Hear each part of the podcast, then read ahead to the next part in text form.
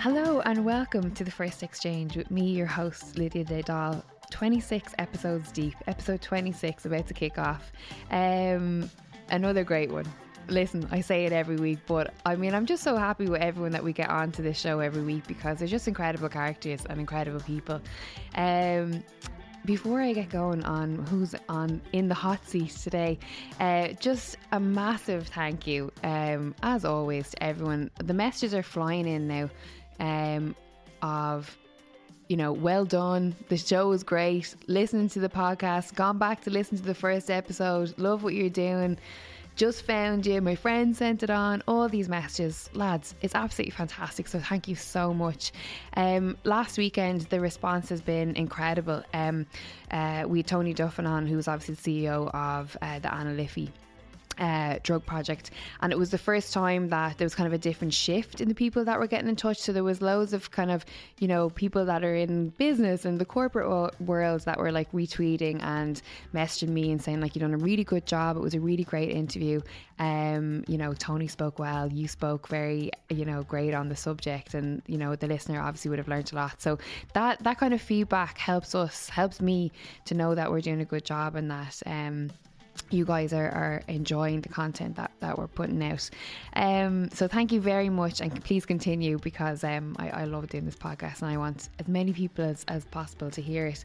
Um, but without further ado, it is episode 26 and today's guest, it was so randomly that um, he's in the chair. Uh, I had seen him cropping up on my Instagram feed for so long with people like Damien Dempsey, the lads from Versatile. Um, you know, there was talk of of uh, he of the sea swimming that he's doing. He's he's and character wise, he looks fantastic. Massive big white beard. Is always out in the forties 40 foot uh, doing a bit of swimming. Um, so I was just like intrigued. Who is this character that has all these wonderful musicians and, uh, you know, the Irish rugby team and all these great people around him? And I was sat with um, a friend of mine, Audrey Coakley, and I was asking her, listen, who, who will I get on? And she said, yeah, you know, I have this friend called Jonathan and uh, he owns a cafe in Rathmines and I think he would be a fantastic guest for you. And I said, He doesn't have a white beard, big beard, does he? And she said, she, He absolutely does. And it was the same person that we were both thinking of and talking about. Um, so it was Jonathan Smith, who is the owner of Ernesto's coffee shop in Rathmines. And to those of you listening that are just hearing about him now, you might think, hmm, I don't know him. He owns a coffee shop. Well, what's he doing? Uh, it's much more than a coffee shop. He's um, bringing a new wave of community and togetherness and connection to coffee shops, not only in you know the daily practice of serving coffee and, and tea and food and, what have you, but he's also now bringing musicians to play for charity um, into the cafe. People like Damien Dempsey, Christy Moore, Danny from the Coronas. Uh, he just recently had John Connors in to do his one man show, Ireland's Call. Um, he has a, a, new show called Weekend Warrior coming up with Tony Doyle. All these new up and coming actors who need a place to to get out their craft. Um, so we got him in to talk about how he got started in this and also what brought him to sea swimming and, and how that affects him and how how uh, he incorporates that into his daily life. And he's got as I expected an incredible story. So without further ado it is episode 26 of the first exchange with Jonathan Smith aka or most commonly known owner of Ernesto's Cafe in Rathmines Jonathan Smith Welcome.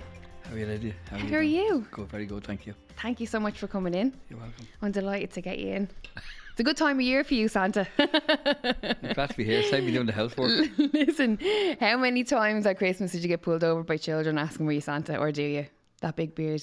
Well, many a, a couple of years ago, we did Santa in Arnott's. No way. Yeah, and we've got a lot of work as a result of that.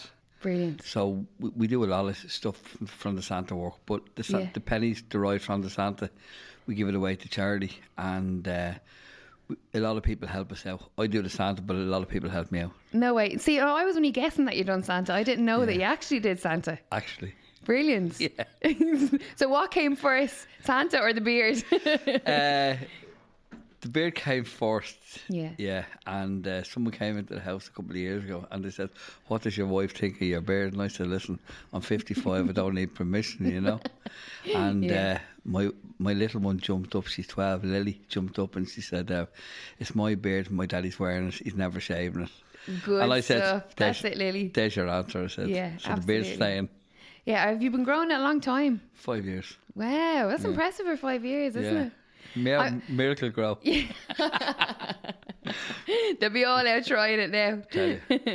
Well, listen, it's great to get you in. Mm-hmm. Um, as I was just explaining to you before, um, uh, I have obviously this is episode 26, and I'm trying to get an eclectic bunch of different characters, personalities, and people to come on and talk about their life experiences and different things. Sure.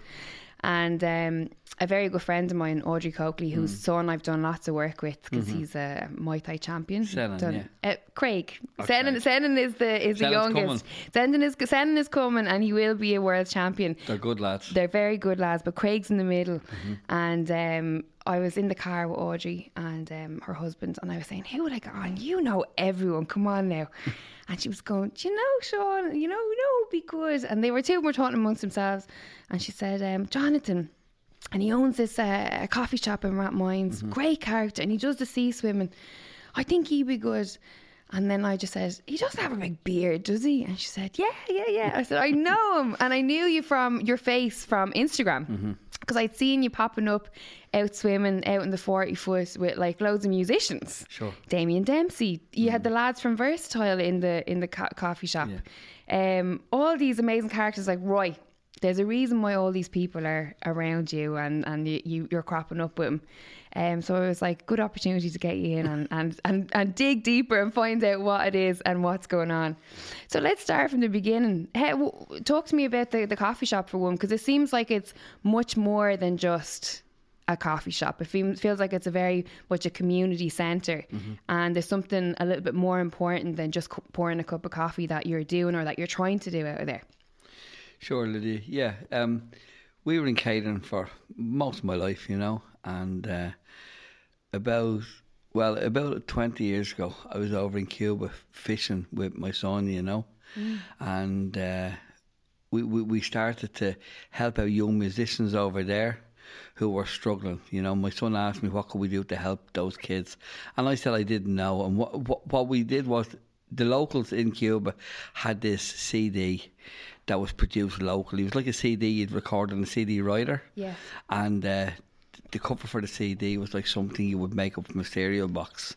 So I said to he said, "What would we do to help them?" I said, "I don't know." So what we did was, we came back and. I, at the time, we came back and I got the CD reproduced by people in the Independent News and Media Group, and uh, we put it on sale and we raised over two thousand pounds from the sale of the CD. So what we did was we bought musical instruments from the sale of the CD, and we sent out the musical instruments. So what it meant was that the kids out there essentially they funded their own guitars that we sent out Yeah, through the sale of the CD. And then we kept doing this stuff in Cuba for many, many years. Glen Hansard, Damien Dempsey, and many, Christy Moore, many people have come and played in the cafe and helped me out.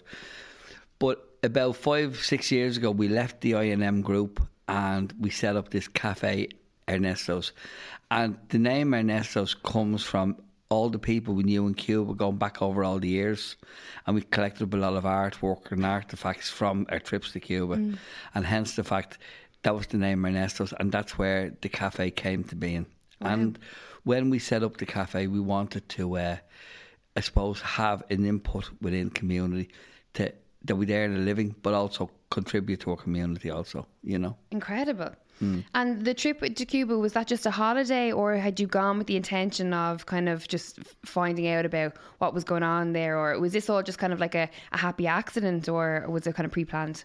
Yeah, I suppose that's quite a good way of putting it. A bit of a happy accident. I mean, we, we, we went over to do a bit of fishing. I was always interested in the, the socialist side of the way they lived over there, Yeah. and the way they survived during the embargo, and and the way that they constantly reinvent themselves. You know, they're, Yeah. they're amazing people, and yet they, they have many many things that work so well, and they have many things that don't work at all. But like every country has that. Yeah. So when when we started to help them in the first year, we were there for a while, and then we went over for near near a month every year for nearly fifteen years. Wow! Mm. So imagine in that time you're creating like massive connections with people over there, and. Sure.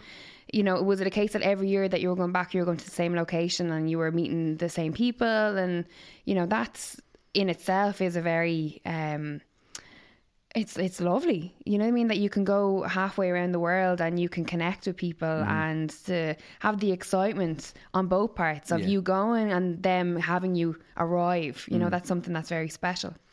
Well, we, we went over, Lydia, at the start to help out the kids over there, mm. but really what what we got from it was huge. You know, it, it, installed so much good values within my kids. Yeah. You know, it gave them good moral compass, moral fibre, in awareness of what goes on outside of their own country. Mm. You know, and. Uh, yeah, it worked. How old? Ways. How old was your son when he went over you Five. the first time? No way! Mm, mm wow. Mm, so very young. Yeah, yeah.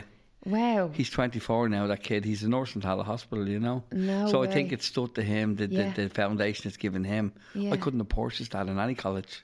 Absolutely not. Absolutely yeah. not. And was that something that um, as a father or as a person, is that something that you kind of you, you subconsciously said, right, I want to expose him to these kind of, you know, outside of, of his comfort zone, I suppose, or outside of his living, his mm-hmm. environment at home. Is that something that um, you experienced growing up, or was it something that you lacked? And then when you had kids, you were like, okay, well, this is something that I want to provide for my children. It was definitely something that, that I would have lacked growing up. Yeah. But but as I grew older, you know, the, the, your needs and your wants become different, mm-hmm. you know, and uh, it would be something that I would have, have wanted to install in my own kids without shadow of a doubt. Yeah. You know, and these opportunities came along. I suppose we grabbed them with both hands, you know. Mm. Yeah, we did. Yeah. Amazing. That's a that's a wonderful story. I didn't know that at all. Mm. What was some of the when you think back of like obviously it's all good good memories and good moments, but what are the the peaks? What are some of the highlights that stand out for you in those fifteen years? Um without a shadow of a doubt, uh, about 2006, we had brought so many instruments into into the school in this place called uh, Remedios was the name of the town. It was the seventh town that was, uh, I suppose, developed by the conquistadors mm-hmm. at the time, and uh, we brought these musical instruments into the school, and um, the principal of the school got up and he said that it was the 50th anniversary of the Cuban Revolution, and he said it was also the 90th anniversary of the 1916 Rising. Wow. And he said, Here are these people here in act of solidarity with us, you know, and I mm. really felt humbled by that. Wow. And, and I, I was also surprised that he knew those facts. Mm. I wondered how many kids in this country would know their own facts. Yeah. About what the men in this country gave yeah. for Ireland, you know, and uh, yeah, it, it, that that particular point that was very emotional to hear mm. that, especially way in another country, you know. Yeah. But that particular point more than others. Um, two years ago, we had about two three hundred euros left over uh, from from one of the, from the splurge we did on that particular year, mm. where where we went to, went to buy more instruments in Cuba that we couldn't actually bring over at the time, so we decided to purchase them over there, and, and, and the shops hadn't got enough instruments that we needed, so we gave the three hundred euro to this local boxing club in Santa Clara to get the club done up.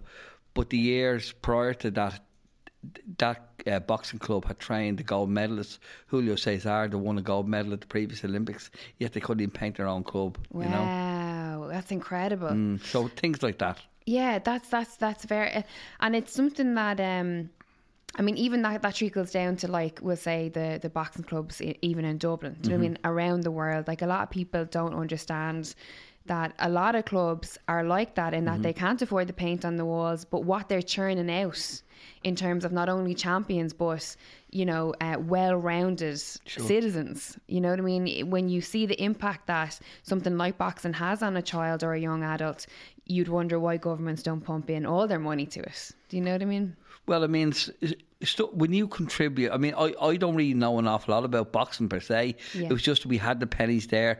I'd met a guy who was involved in the boxing club in Santa Clara. Mm-hmm. He he was the coach for Julio Cesar. He asked us, could we come down and help out?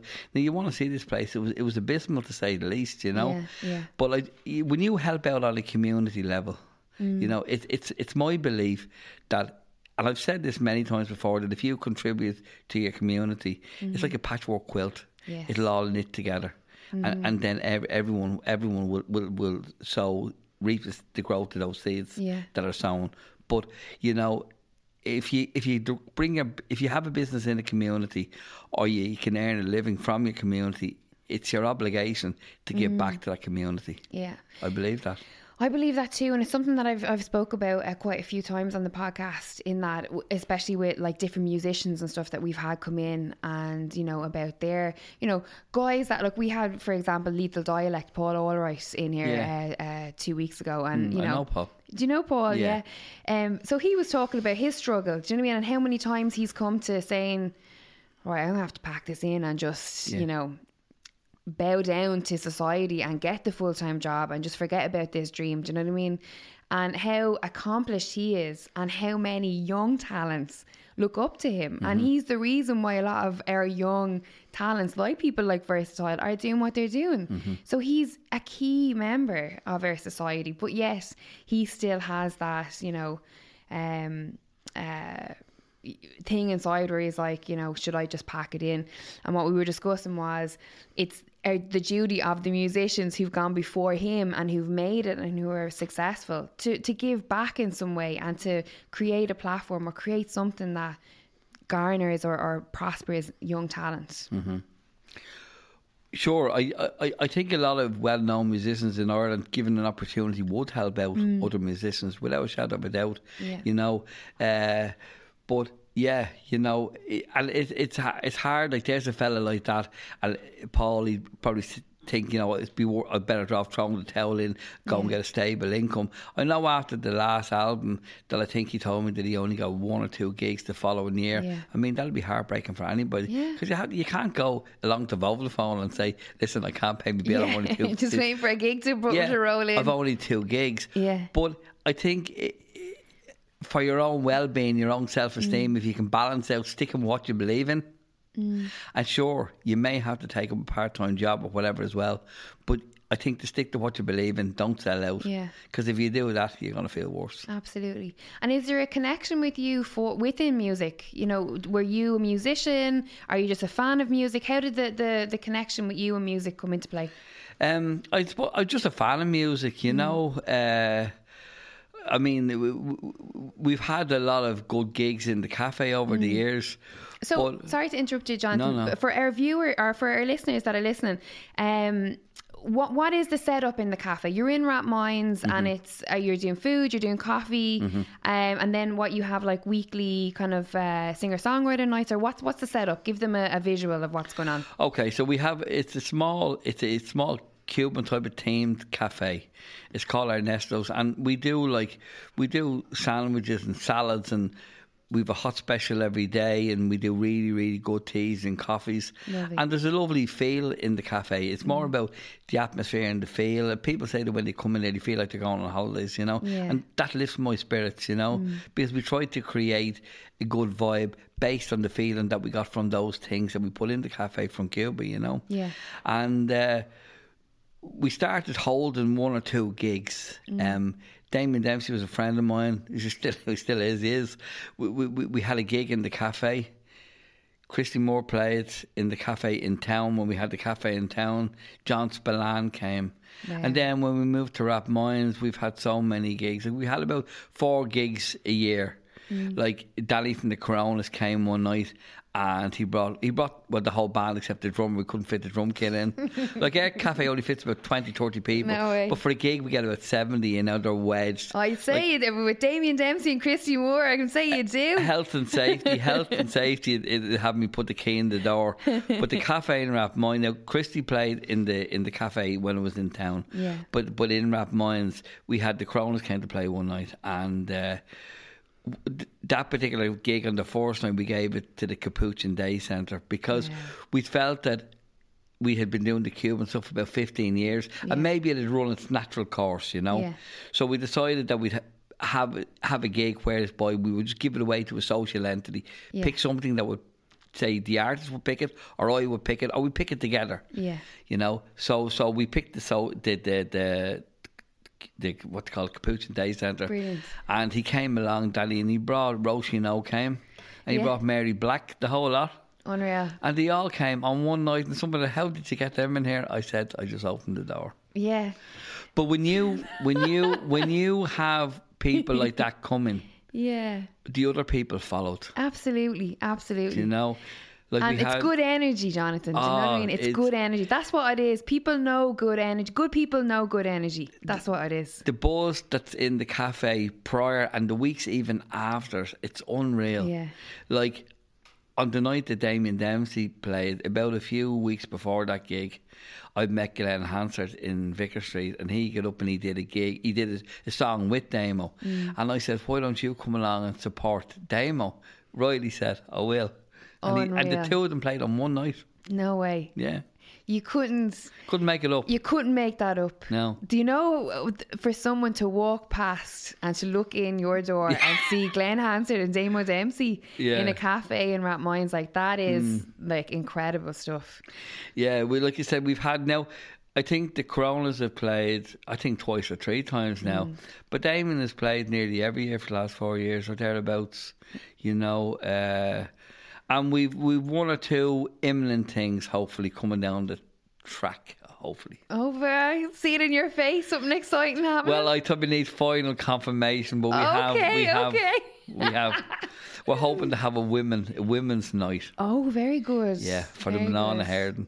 Oh, very good. Well, you'll have to give me a heads up on give that. the heads up Give me the heads up because I'm only in Ranelagh, so I'm looking forward to heading over. Ah, sure, practically neighbours. Yeah, we're neighbours. I'll be over to you for a coffee. Um, so, like, again, what I said to you, you know, when we started about this whole community feel and the Mm. importance in a in a society now where everything seems so, you know, commercial and lost, and you know, there's no real sense of identity or community anymore. Stuff like what you're doing is so important. Sure. Um, do you find that you know? Obviously, you mentioned Damo and Christy, but you also have people like we'll say versatile. Mm. The guys, um, uh, uh, Eskimo. God, why am I calling him Eskimo? I can't remember Alex- his name. Alex. Alex. Sorry, Alex. Yeah. Do you do you find now that the younger generation are starting to, to take notice and be like, okay, what's going on here, or let's let's float in, or how is all this coming about? Are you actively going out and saying, come on up to the cafe, or what's going on? No, no. Um, Alex went to school with my son. Wow. And like I know him like since he's six or seven. Yeah. You know? so Well, and- that in itself, how is that for Yeah. you, knowing him since he's a child? Ah, well, he's just he's now? just a lad. I just see him as a, a lad doing Yeah. well, and he's a gentleman. Yeah, he You know, like the stuff they sing about Dublin satire, they're not they're not really Yeah. like that at all. But the thing about Alex But- is he's incredibly intelligent. oh, very much so. His visual eye is Mm, incredible, and it's, it's it's something that because of the satire and stuff, maybe a lot of people don't realize how smart and how Oh, clever sharp- yeah, guys as yeah. It's absolutely fantastic, you know. Um, so that's crazy that he went to school with your son. Yeah, Alex went to school with my son, and the producer Evan Kennedy is probably my son's best friend. No way. Now, Evan produces, writes all the music, and Yeah. w- when you look at Versatile on stage, he's the fella at the back on the decks. on the decks, the forgotten lad in the back. Ah, but he needs so- to get a bit more, uh, get him out the front there more often. That lad is so talented. You know, he Mm. had an album called of X and Y when he was 15, and he wrote and played every single instrument on that album. Wow. Produced it himself at 15 years old. Wow, I didn't know that. Yeah, he's incredible, incredible. That's amazing. And him and Caspar Walter, gas lads, you know. They're brilliant. But good, respectful young lads. And uh, they come They into the cafe a lot. And, you know, i- i- if they put something up on Instagram when Yeah. they're in the cafe, the amount of young people that are right down to the shop, it's Yeah. like, it's unbelievable. It's crazy, right now, uh, and- Yeah. and it's it's that's brilliant for you. But I, I remember um, because I uh, uh, have a company called Fight Connect TV, so we we Mm-hmm. cover uh, combat sports events. Sure. and uh, so I do post fight interviews and stuff. So Casey and um, you know, a couple of the guys that are in Outburst, Yeah. uh, Baba Chimp, Yeah, Dara, yeah, yeah. Jay, so they all Thai box. So for years I'm interviewing them, you know, and then I started.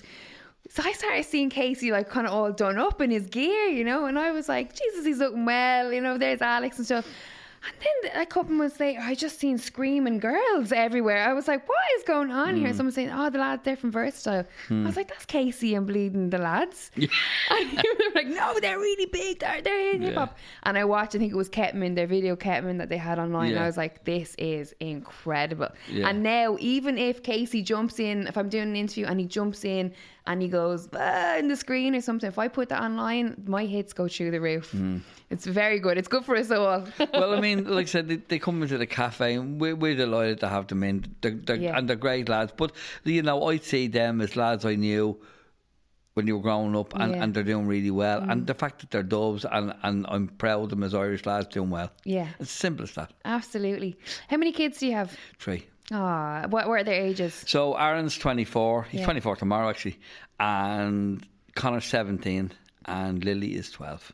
Wow. Surprise package came along. I'd say there's a big bit, drop. Bit all in the ass. Well, but I listen, tell you, rules the house, Lydia. I would imagine. Don't yeah. you know it? Yeah, yeah, yeah. Beautiful name as well, Lily. um, so uh, from there, then, how did we get on to? Because I only saw, you know, from um, uh, social media as well, Mm. you out at the forty for doing a bit of swimming. And I was like, love it. I love anyone that's that's out in, in all weather, getting getting Mm. their, their swim on. And then just before we were chatting here, I didn't know that you were representing Ireland. Well, I took up the swimming about 10 years ago. Yeah. Uh, I gave up drinking and all these stuff like that many, many, 20 odd years ago. Can I Did- ask? It was it? Did you choose to, or was it a, I have to? It was bogging me down. I was sort of Yeah. struggling with a bit of anxiety and depression, and I was mm-hmm. exacerbating all these things. Yeah. You know, I went through a trauma in school as a kid. I took an off a beating off a man, and it, it spoiled me into addiction. You know, Wow. so I took got myself right through various. There's various forms of help that people can go to. Yeah. You know, there's 12 steps people can go to. There's holistic programs. Mm. There's all types of counselling people can go for. And everyone it has to find their own way, Yeah. you know. But I got help with stuff and I sorted myself out. But I was 10 years clean and sober and I was doing well. And then my mother passed away from, you know, she had dementia. And I started to get these pains in my chest really, really bad, you know. Mm. And uh, I've been off everything for a long time. And uh, a woman who I had worked with, she'd worked with me in the Indo. Now she was small, she was about five foot two, mm. about seven, eight stone. And she said to me, Do you ever go swimming in the sea? Yeah, I said, with, with, with the kids. Now, I'd only two kids at the time. Yeah. I said, we'll, we'll, we'll, we'll, we'll Aaron or Connor, if we get one of those balmy days out in Killiney in July and August. This is about March, April. Mm. She goes, no. She goes, like, now. I said, are you mental? Yeah. And that, that, that was what I said to her.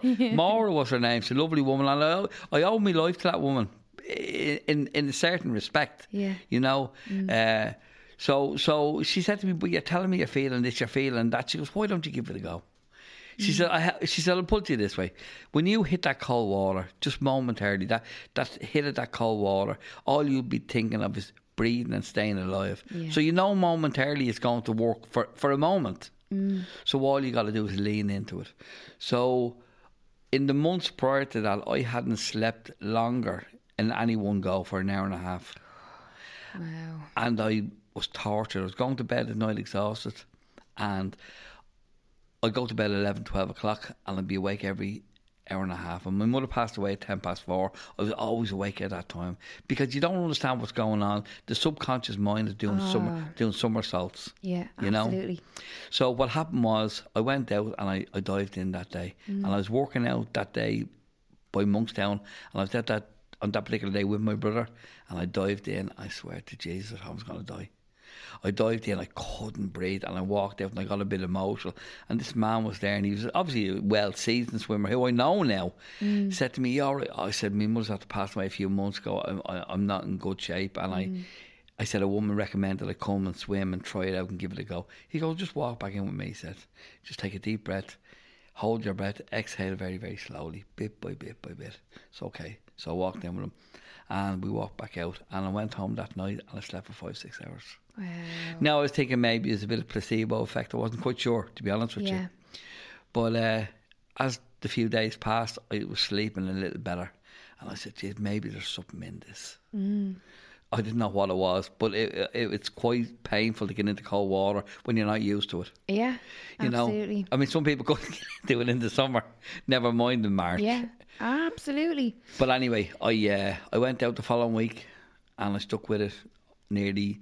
I wouldn't say every week at that time, but every two weeks anyway. And when the summer came, I went once a week. And by the time a year had passed, the time the momentum was growing within me, and I was going probably five six nights a week in the summer, and I was going definitely once a week in the winter. But as as the years have gone by, you know the the the the, the, effect it gives you is it's unbelievable. Yeah. It's it's a, like a natural therapy. It's and I always pull up on our Insta that it's great for depression and anxiety. I believe it's a, a mental reset. Yeah. It's fantastic, really good.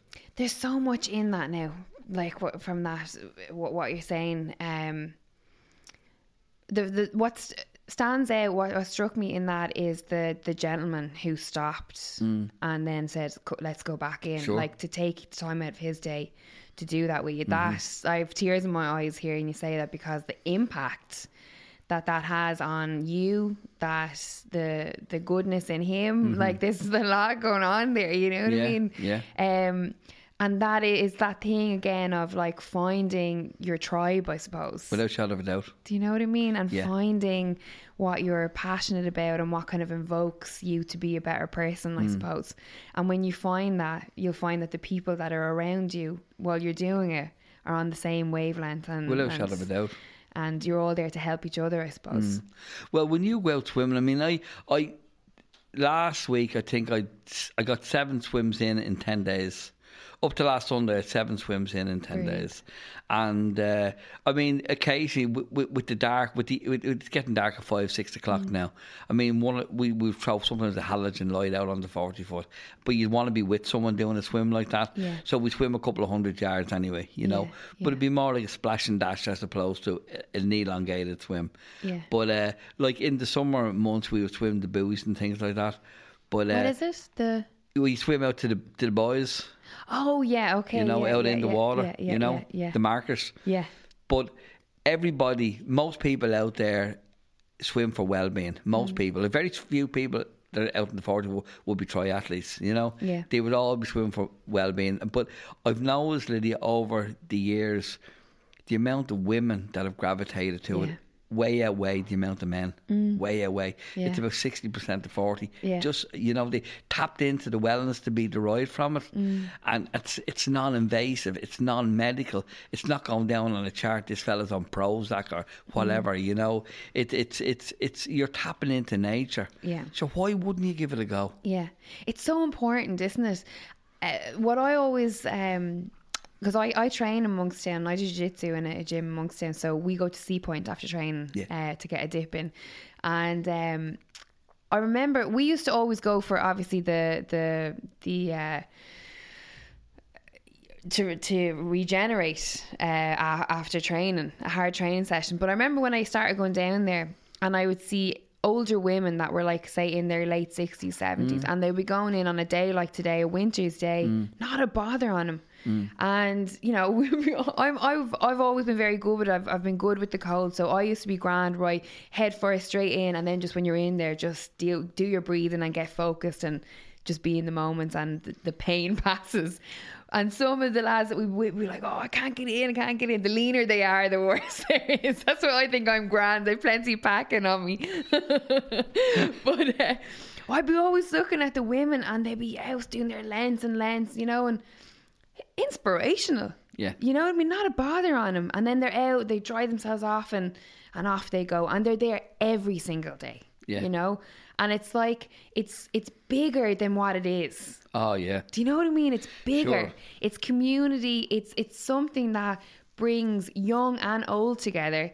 It's hardcore, mm. like it is, because it's like it's not an easy thing to do, and you really have to, you know, put your mind into action when you get into cold water and you're breathing. And now we're seeing the surgence of, you know, like you're saying, health and wellness and Wim Hof and and breathing exercises and and you know, overcoming depression, anxiety, all the the, the, the, the negative attributes of the mind mm. by being in nature and being in water like that. yeah. I mean, it, it, it for me, like when you hit the cold water, like your endorphin level is rising, Yeah. the serotonin levels coming up in the body, Mm. and it has a great like mental reset. Like, Yeah. the, I mean, the, people in Finland nearly 200 years ago pioneered cold water swimming Mm. as a way of combating depression and anxiety, and here we are in 2020, and it's come to, to I suppose, a bit of a crescendo at the minute where people say, "Oh, well, look, that we'll all go swimming," and now you go out on even Christmas Day now, and you'd be doing well if you got parking if 20 minutes walk down the road. Yeah, you yeah, know. yeah, yeah. But years ago, when you went out there, even in the summer months, you could park anywhere. Yeah. it's definitely gained momentum, but it, it, it it's brilliant. I mean, it's. Mm. I love it. It's given me so much. But like you said, there's more going on. Yeah. You know, when you do that, the community involved, everybody's there for the one reason. Mm. Like even sometimes we bring a cake from the cafe, we cut it up, we leave it on the wall. Just everybody comes up and takes a bit of cake. Brilliant. And one, one says to me one day, I'm watching the figure. Listen, bro, I said I'm in the wellness section. I can't help you. you know. But then a few weeks later, my daughter was out with us, and she actually she got it the last full moon. There was a full moon swim on the twenty fourth of uh, January. And she's 12. She got in with me in her wetsuit. Now, she got into her chest, you know. Yeah. And she didn't put her head down. I know what I asked her. Yeah. But she said, Daddy, I'll go with you. I said, That's great. Brilliant. And she threw on her wetsuit and she came with us. But we brought a cake and we cut it up. And she was going around with the cake. And someone said to her, Whose birthday is it? And she goes, It's no one's birthday. She said, We're celebrating community. Oh and I thought to myself, Now, I didn't tell her to say that, Lydia. Yeah. I didn't. But Jesus, you're going to set me crying. it's her own. It's her own. I don't start getting all Well, emotional I can't cry every week on this goddamn team. That's so I- nice. I- Sorry. I just, you know, that that there's her, she's been affected by it. Yes. Many, many people, like you said, that man, man that helped me. Yeah. Lots of people have helped out other people. Yeah. Because they, they, they know when you're in that rancid mindset, Mm. what's to be derived from it if you're just prepared to literally take the plunge. Yeah. You know? Wow. And I, I couldn't recommend it enough to people. And I always say to people, I don't know what good you're going to get from this. I don't. Mm. But I can guarantee you no harm will come to you. Yes. Yes. And and it's it's if you're looking for a trade off, it's a no brainer. Give it a go. Why Mm. Yeah. wouldn't you?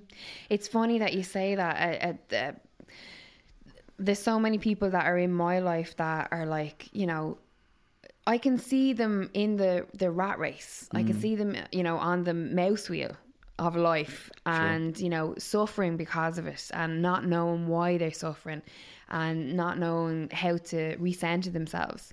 And I, they all think that I'm like, you know, you're one here with her, you know, they think I'm uh, the universe and but they're like, you're one here with spiritual bleed, mystic Meg over here in the corner. They're always calling me, you know. But I'm like, when are you out in nature?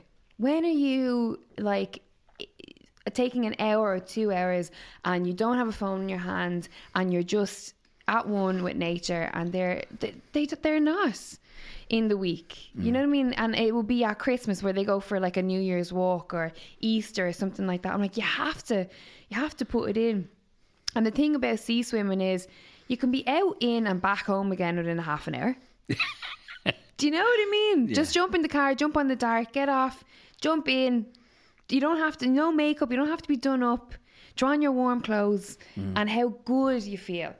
For me, it's when I when I go in, Jonathan, and it's the cold of it. And I always get this thing when it's really cold that I say to myself, You're okay, you're okay, you're okay. You're gonna be fine, you're gonna be fine. You're okay, you're okay, you're okay. Now look, look, look, look. See? See? And then it goes. That 20 seconds. And it's every single time. And it's only then when I realise I'm saying it, I'm always laughing to myself, like, what are you saying here? You know, you're okay, Liz, you're okay. But that um in that moment I have nothing else to think about Sure, yeah. Except I'm going to be okay course, and you're yeah. going to you're going to get through this moment of, of coldness here. So no matter what is going on, it's my escape from it. Mm. And then that feeling when you get out and you're putting on your warm clothes and you have a cup of tea or a cup of coffee or whatever it is, and that hour or two hours after, it's euphoric. It- it is euphoric. Nothing can t- can touch it. Yeah, you nailed it there. That's it, euphoric. Yeah. the payback for uh, all year round swimmers is, is really from November to March, April. Yeah. You know, because when the water gets warmer, right, you do go from enjoying it to enjoying it, sure, more. Yeah. But the enjoying it gives you the better feeling. Yeah. You know, the colder, the colder the water, the better the feeling. You know, mm. the endorphin level rises. Do you reckon that it would take 20 minutes of CV work to co- to equate to when you hit the cold water instantly?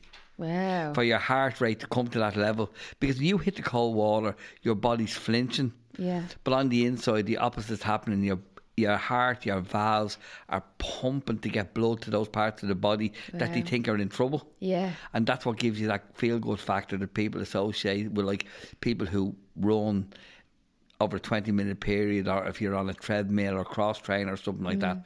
But when you hit that water, it's it's it's it's instant.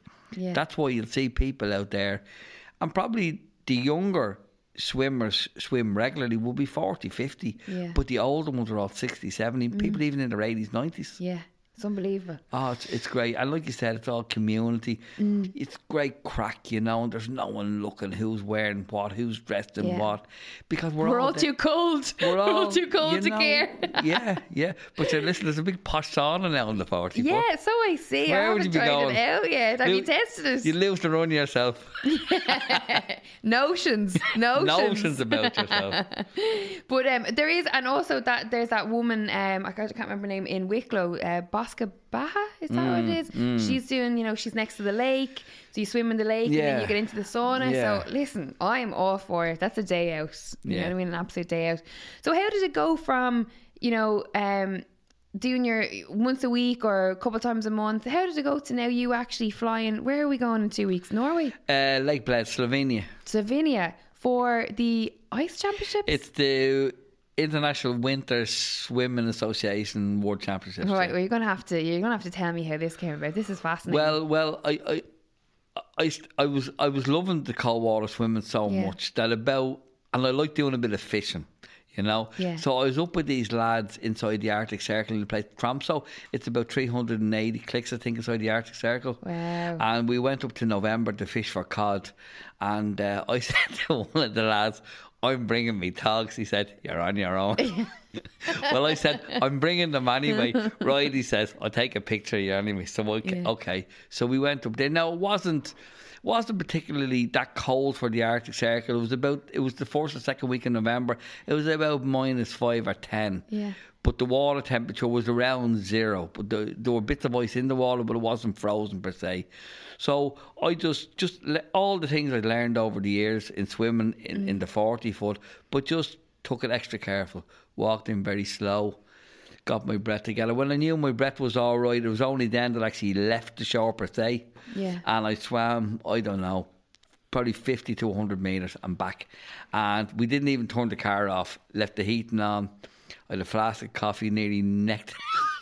you know, ne- yeah. nearly scalded myself with the coffee. But again, it, it was it was like pushing yourself to the limit because I want to be mentally and physically well for a man my years, you know. Yeah.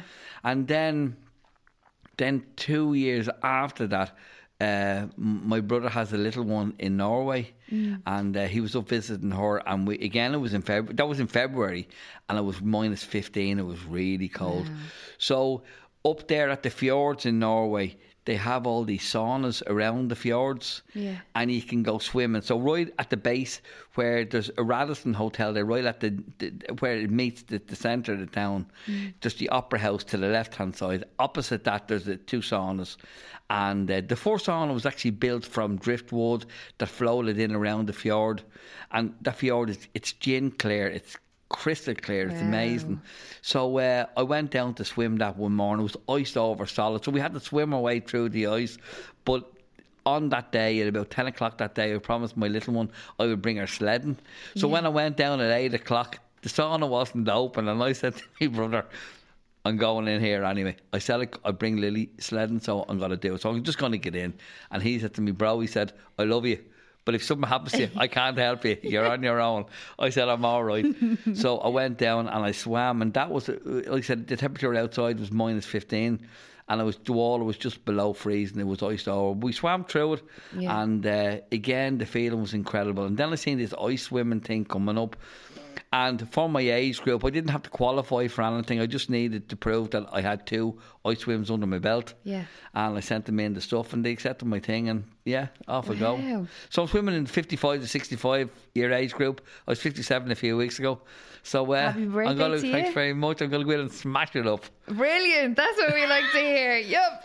I've given it my best shot. You know, I've been training hard. I've been doing three, four mornings in the Yeah. gym. So how cold is this water now? So explain to our listeners what they do. They they is it they cut it out of ice? So, so it's in Lake Bled. Lake Bled is fed from the Alps. Right. The Alps that run between Austria and Slovenia. Yeah. And it's Lake Bled. It's a beautiful, picturesque place. It's magnificent. Wow. So last year was held in St. Petersburg in Russia. Yeah. and this year they're holding it in Lake Bled. And so they, they cut it from the ice and they'll drop the pool in. But I don't know how heavy the ice is. It hasn't been that cold the last few weeks there. Mm. It's been a bit colder than here. About three or four in the day, but going to minus five or six at night, Yeah. which is a bit of an L stinger. but rather you than me. it's fed it's fed by the Alps. It's fed by the water running Yeah. down from it's a spring from the Alps. It's fed from there. No and way. from the snow from there. So we're, we're, we have a test swim on the Wednesday and then we're swimming in the race I'm doing on the Thursday.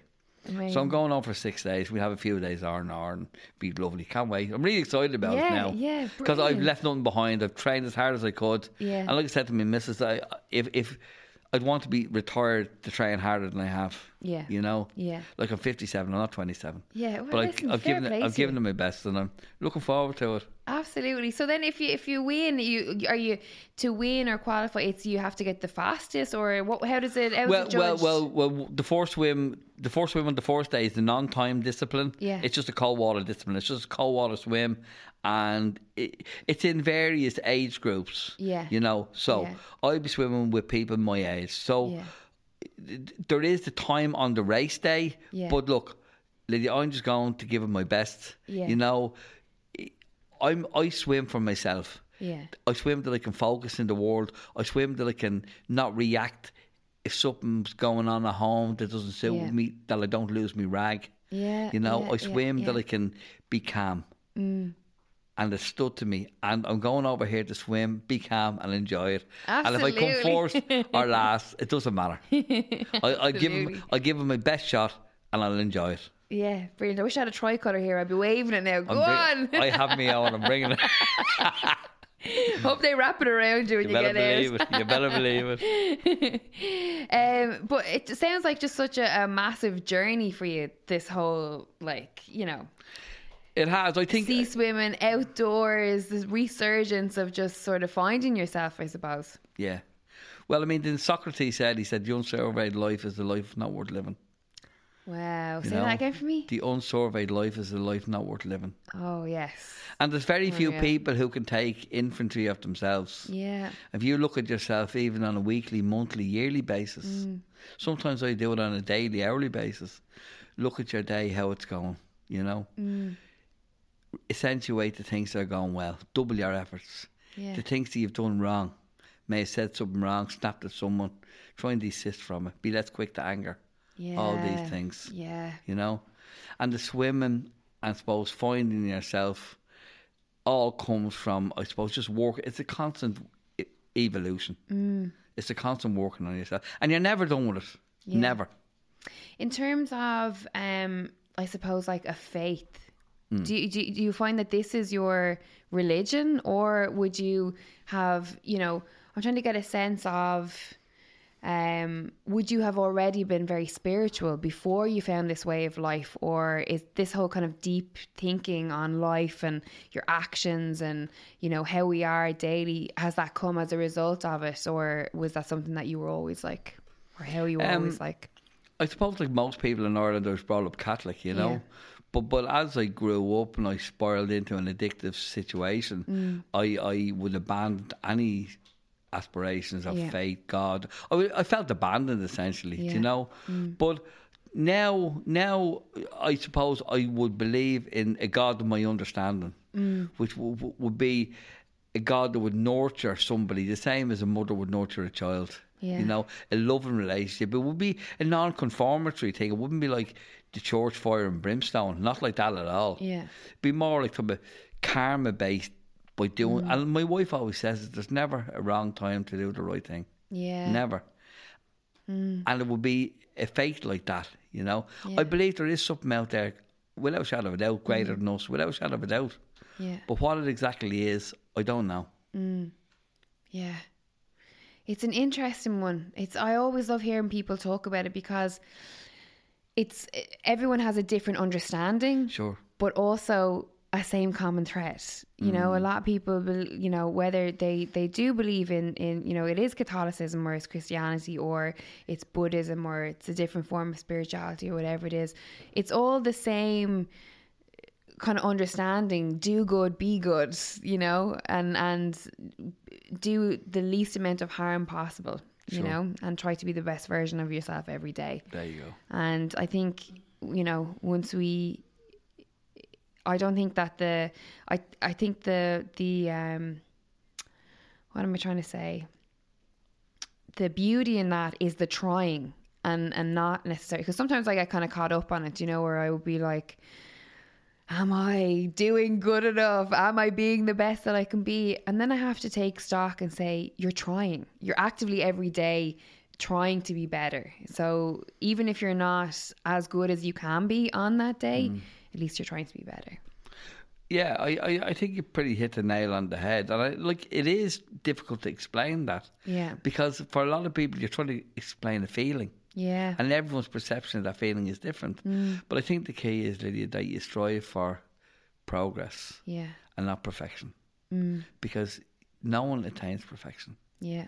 You know, but if you can progress in a spiritual way, mm. you know, be mindful of other, like the simple things you can do. And I, I believe that probably a lot of the young people probably lack this, mm. you know, that if when you wake up, if the first thought to your mind is something else, mm. a constant thought of another person, even if it's even if you have a dog, mm. I'm going to feed the dog first, rather than I'm going to look after myself. Yeah, it's just that one thing. You're starting off thinking about somebody else. Mm. Like I would try and get the kids a bit of breakfast out if I you know, if they had a cereal bowl or they're going to school early or whatever, yeah. I try and get a bit of their stuff ready. We've three dogs at home. I would always feed the dogs before I go out. I leave yeah. the food ready for the dogs if I'm going out really early. And even that one thing takes me away from being consumed with myself. Mm. So even that one thing, I feel that I've done something positive before I left the house. Mm. So so you have to set your stall out. But that comes with experience. You know, people showed me how to think like that, mm. how to live like that, how to behave like that. Mm. You know, but it comes with that, that comes with work, comes with time. You know, a lot of young people today they're trying to consume with themselves, consume mm. with social media. Yeah. You know, they're comparing themselves to things that aren't real, and they're despairing over those things. Yeah. And it's BS. It absolutely is. Can I talk to you about um, your addiction and mm. the time period that you went through that? Mm.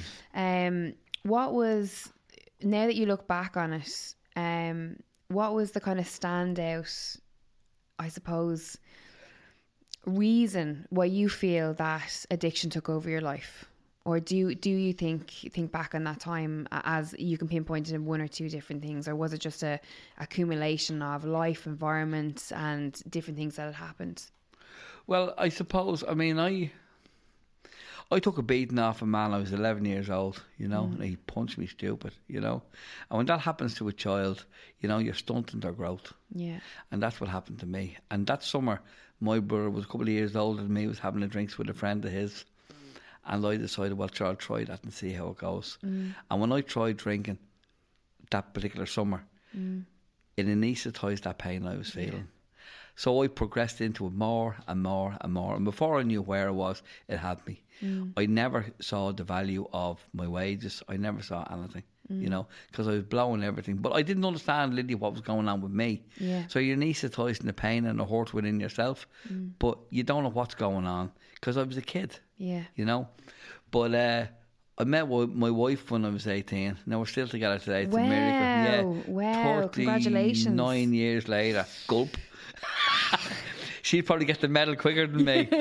but uh, she's a great woman, you know, and how she stuck me, I don't know. Mm. But but I don't know. I mean, certain things like that have happened over the years, yeah. mental stuff, in trouble with the police, all of this stuff.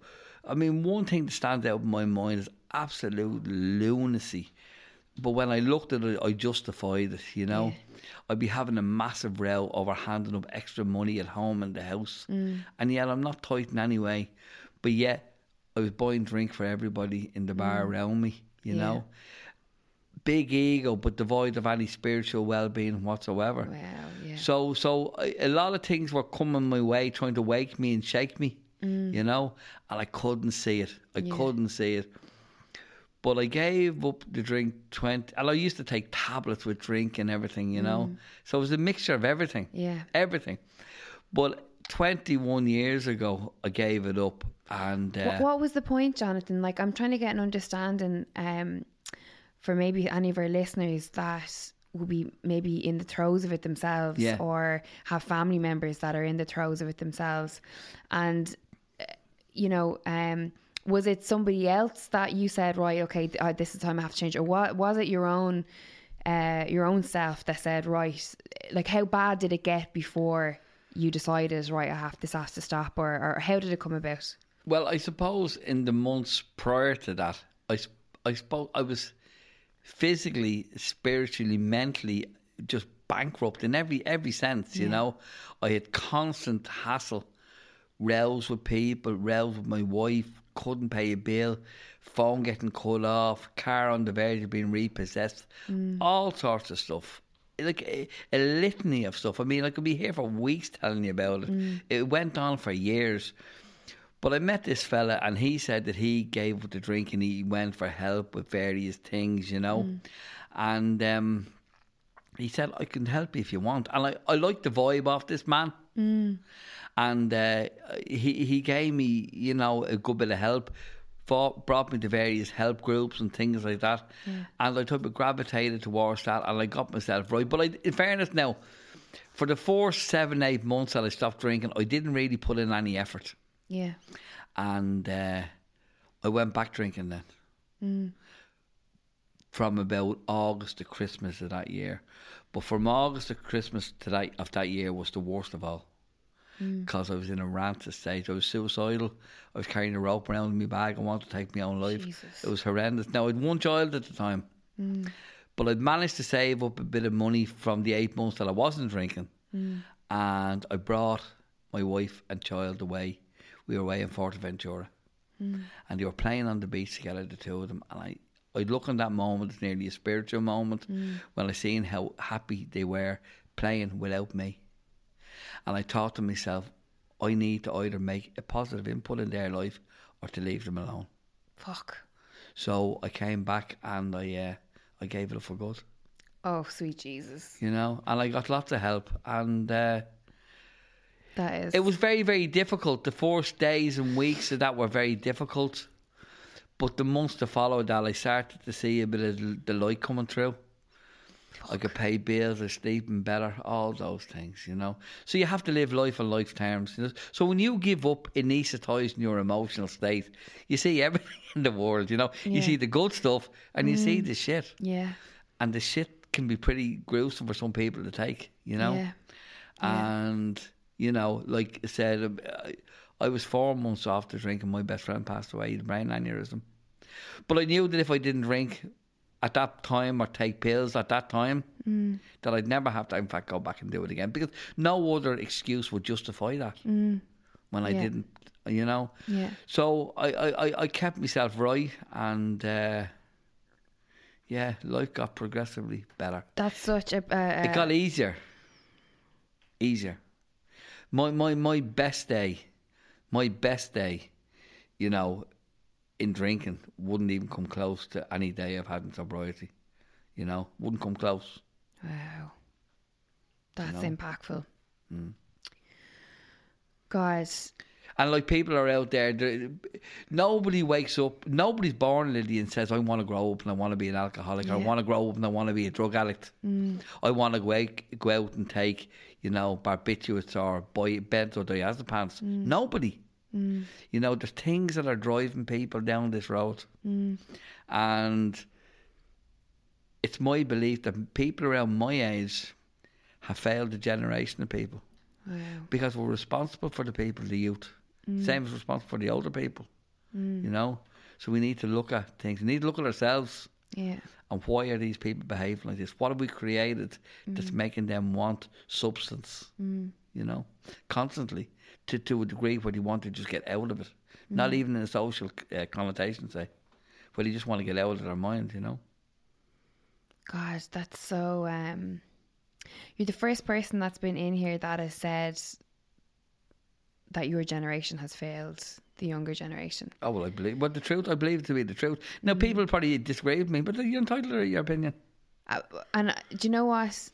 I don't want to say that I agree with you because I instantly think of my own parents because they would be of the same age, and I that, that's like child guilt that I have that I wouldn't. Um, I, I, I wouldn't, I would like to say that they've failed me, but I can definitely recognize how you could write down on paper how someone like your parents have failed you. And you know when i think about even my own family um and uh, alcohol is everywhere. Alcohol is is is everything is surrounded by alcohol. You know what i mean? Like uh, funerals, Christmas, birthdays, uh, haven't seen you in a couple of weeks. Like everything is alcohol, and I, I've, I've like I'm on the dry, as they say, the last couple of months, and um, the world just seems like clearer for me because when I'm drinking and when I'm out, I become just like a sort of I get into that sort of cycle of you're just in it and you're not really seeing you're in a bubble almost. You're not really seeing what's going on outside your own bubble. You know that that's, that's what was what was happening with me. Um but I always wonder you know a big thing for me and and uh, a great book that I'm reading at the moment is called It Didn't Start With You.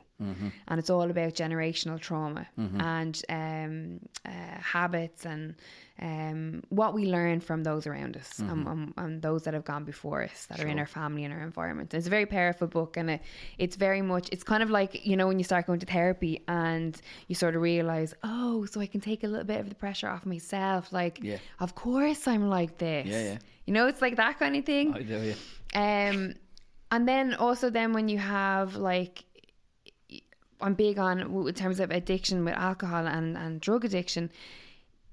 I'm now in a place of compassion for everyone. So if someone is an asshole to me when I go into wherever I'm, I'm buying, and I'm like, what a fucking asshole, I immediately then go, okay, well, what has happened then? Yeah, what's going on with them? what's going on with them right now? So then when you get into that, like eh, you're just like eh, you're just like, oh, I want to go in and give them a hug. You know, it's a lovely place to be, but you know, it can be exhausting as well. Mm-hmm. What has been the biggest learning lesson for you in all of your um, having an addiction and then being clean? What's oh, that's a big one. What's the biggest learning lesson? Yeah, I suppose the biggest thing I've learned is to be, I suppose, be aware of other people. yeah, And probably the thing that saved my life more than anything else is pausing when I'm agitated. a what? pausing when you're agitated. Pausing when you're agitated. Yeah. Mm, You know. yeah. Now that's I a difficult one. I now. said that to a solicitor one day. I said, "This fella said to me, pause when you're agitated." ah, yeah, he said. No, I said the saying of that and doing it are very different. Yeah. You know. Yeah, But somewhere in between, that's the balance. You know. Yeah. That we're aware of other people. We're a little less consumed with ourselves. You Mm. know, we're aware of the needs of others. yeah, Being more empathy with other people, yeah, and uh, it takes the focus off ourselves. And uh, there's more harmony in the world when I'm not thinking of myself. yeah. Definitely more harmony in my house. Yeah, yeah. Mm. Do you feel? I mean, it's a, it's a maybe it is it's a strange question, but do you feel in a way that you're glad that you went through that, that you experienced that? A hundred percent. Not glad, I'm delighted. Wow. A hundred percent. Because if you look, if I were given a choice to take the first thirty-seven years of my life or the last twenty, Mm. I take the last twenty Wow. because they're clear and they're honest and they're real. Mm. Where the ones went before, I was in trauma Yeah. for most of those years. Mm. I didn't know what was going on with me. Yeah. You know, you're drinking and taking tablets on angst of something that was bestowed upon you. Mm. You know, the, the, I, that man, he, when he beat me, he robbed me. Yeah. He robbed me. God. He robbed me of my childhood. But a man said to me, he said, I had a great opportunity to break a cycle of addiction in my own family by keeping myself right. Yeah. And when he said that to me, the honesty of that was like landing a breeze block on my mm. lap. Yeah. And the enormity of that, that I could establish a foundation within my kids mm. that'll be unshakable, Yeah. that they can withstand anything, be it exams or pressures of anything, and withstand mm. it and know it's going to be all right and that I'm with them Yeah. and their mother's with them. Mm. You know, that was a big thing. Mm. And it was those things, men that went before me that kept me focused. Men and women Yeah. equally. Yeah. Can I ask, did you do therapy? Did you go to counselling? I did a little bit, but I Yeah. wouldn't want the name or that stuff. Yeah. You know, like I said, there's various types of help people can get, Lydia, mm. and there are. It's not a case of one cap fits Yeah. all. It doesn't. You know, there's AA and NA. Mm. There's holistic groups. Yeah. Like I said, there, there, there's there's groups that do nature therapy. Mm. Many many things. There's yoga. There's things that suit everybody Yeah. you know, and everyone needs to find their own way. I mean, and I, I've sought lots of different things, Yeah. but I found a good niche now and a good group of people, and you know, I hang with mostly like-minded people, mm. and, and and I stay away from the things that would maybe start triggering things with Yeah. me, you know. Mm. It's like the fella goes into the barber shop, you know Yeah. and he starts, oh, I don't need a haircut, I'm only with me mate. But he keeps looking in the mirror. He said, maybe I'll get a bit off that. You know, maybe a little trim there could just, a little tweak here or there. Yeah, yeah. So- yeah. I know so exactly what you mean. And I- a lot of people will know exactly what you mean You- there with that. You, You know? know? there are things I would stay away from. Now, Yeah. I wouldn't be a prude. I'd go out. Yeah. And I, I live a really happy, full life. Mm. I do. I go out. Mean, my missus says I'm always out. Yeah. But I'm out doing stuff, Yeah. positive stuff. Do you find you have a lot of people coming to you knowing that you've gone through that and saying, you know, like, can you give us a hand or any advice? And, you know, I know you're doing the swimming or, mm. you know, do you find that because you've had, we'll say, the helping hand of people, not mm. only with the swimming or mm. with different things in your life, do you find that now you're naturally inclined to be like that because you've seen the impact that it's had, that other people have had on you? Uh, yeah, yeah. I'd like to think so. I'd like to think so. Uh, a lot of people tend to gravitate towards the cafe. Yeah. Um, the main reason, like we, we, we set up the Instagram, was I suppose it was a vehicle for the cafe, but it's become more a vehicle for, I suppose, well-being and what I perceive to be things that would benefit people. Yeah. Do you know? And as a result of that, a lot of people do come into the cafe Yeah. to speak to me about stuff, you know. And I suppose it, I would only help someone that I feel I could help. I wouldn't try and help. So, and I would always try and recommend a woman to get help from another woman Yeah. because people are vulnerable in uh, in, in those situations, and a man would probably gravitate more towards the man, you know. And if I wasn't in a position to help someone, I would tell them I've no experience of that, but maybe this person could help you. Yeah. Like I would know lots of different people in lots of areas that could help. People would be, you know, uh, more say, you know, fluent in things like NA and things like that, which Yeah. I wouldn't really know a mm. lot about that stuff. But I would know people who I could put Yeah. people in contact with. Which is which is just as important. Yeah, oh, I without a shadow of a doubt. So and being a safe haven for people that they know they can come to you and ask, say, listen, can you point me in the right direction? I and suppose. a fair few people a fair few people come to our, house as well in the same type of uh, guise we put it. Yeah. and my wife always feeds them you know? And uh, that always calms the soul you know? Yes, sometimes my wife would be sitting around the aisle and it, when everyone had gone there's people in our house most every night yeah, outside the family members. Our house is very like that. Yeah. and sometimes she say did like you know this open and close sign did you Yeah. leave the sign on you know and we laugh about it but well, well I'm just delighted that our house and the cafe Yeah. is a vehicle for people yeah, they can be I suppose useful in a, a contribution to society yeah. But how lovely is that?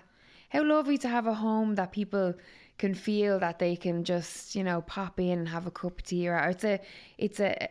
I always think like for someone to say, "I'm going to drop up now and see Jonathan and the missus and Mm. see how they're doing." That's a lovely quality as opposed to, "Oh, I'm not going up there." Well, well, uh, during uh, uh, at Halloween there, my son, who's a nurse, was over visiting somebody else who was working as a midwife Yeah. in Kenya, and he went over. But this is the type of house our house is, Lydia. Yeah. His two mates, including one of the lads from Versatile, rang me up. Now, my son's friends rang me, Jono, can we come up to the house for Halloween? There's always a good curry going and a few fireworks. right, lads, I said, fire away. And they all came up. Brilliant. And there were loads of kids and loads of fireworks and Yeah. loads of, you know, Yeah. stuff, a big curry for everyone. Yeah. And uh, Might get your address before you go, no right? I bother. wouldn't You're mind welcome. the curry. You're welcome.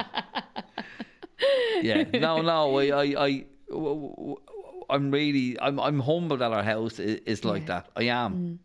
And uh, my wife's mother's house was like that. Uh, during the All Ireland football, when the matches were on Sunday morning, the door would be open. It'd be a Friday for everyone. Who wouldn't matter who called, who you'd Yeah. with you. It was a real Dublin household. Yeah. And I suppose we, we got a lot of things from that. John and Lily were their names. We got it from them. yeah. A lot of stuff, yeah. No way, wow. to behave right and behave i in your community properly. Yeah. My grandmother's house was like that. Yeah. Um, she had nine. I've nine aunts and uncles, and uh, you know they grew up in like a two-bedroom house, inner city in Waterford, and her door was revolving. You know what I mean? Like you just hear the key in the door open. Who's that? All right, what's the story? Cousins, brothers, uncles, aunts, a whole lot of them in. And before you know, on a Sunday afternoon, there's twelve of you standing around the, the stove, and you're you're dipping bread in the stew, or a cup of tea is going, or do you know what I mean? And that is, I I believe that like my all the warmth and all the love for, um, togetherness that I have is from that house. I truly believe it because of how special it was to me when I was when I was um, a child growing up Sure. and to have that safety and like you know to hear all the conversations that are going and the banter and you know because there was so many of them brilliant you know so i love it now when i when i'm uh, even in, in my friends house you know especially with them all having kids now and stuff and you know seeing them get excited when mum and dad's friends come over do you know stuff like that Yeah, your cup yeah. of tea and have a little mess with them Yeah. it's just so important isn't it togetherness everyone being together Well, this this Saturday, my wife type of has all her aunts. When her mother passed away, uh, her mother, her father passed away fifteen years ago, and her mother passed away twelve years ago. But since then, every year, or not not exactly every year, but most every year, say ten out of the last twelve years, mm. my wife will have a bit of a clan gathering yeah and all the aunts, uncles, grandparents, nieces, the whole lot will come to my house. So it's this Saturday. It's on. I'll be mental, and and the it's all called Mooney Night, and everyone's no looking, way everyone's looking forward to it. Yeah. and it's always mayhem, and the kids love it. Yeah. and they're all going, "When's Mooney Night going on? When's?" It's always January. So Caroline picked January for the Mooney Night as a way of, I suppose, getting everyone together, Yeah. lifting the spirits after the Christmas. Everyone's Yeah. feeling a bit flat in January, and Yeah. just try and give everyone a Brilliant. So everyone's really lifting the spirits. Well, I'm looking listen. forward to. There'll be a few listeners now. What's that address? We're all Saturday heading night. up for Mooney night Saturday night. I'm Saturday in. night- Saturday night for Mooney night. Be up the flats. Brilliant, brilliant. Well, listen, thank you very much. That was a, a really a, a great chat, very insightful. You're welcome. Um, I wish you all the best on your travels. Thank you. Um, you're a mad bastard, but fair play to you. I'm gonna take that as a compliment. An absolute, the highest form of compliments. Absolutely. Good to meet um, But uh, yeah, the fair play to you. And, um, you know, hopefully someone listens to this and they get inspired to go out there, pack a beach bag and jump into the ocean Yeah. well, and uh, experience everything that you were talking about here. Thank you. And listen, we'll be up for a cup of coffee. Ernesto's. Wait, what, what street is it on in Rathmines? It's, it's Lower Rathgar Road, opposite the Garda station, Is it by the Tesco? around the corner, beside the Bombay Pantry. I know it well. It's only down the road from me. I'm only, I'm only Beside our neighbour Andrew Dunham, Personal Health. Very good. Right, well, be up. I'll definitely be up to you soon for a cuppa. Um, thank you very much for coming in. You're welcome, I really Lily. appreciate it. That was a great chat. All right, Darren. And um, we'll see you soon. Glad. Jonathan Smith for the First Exchange.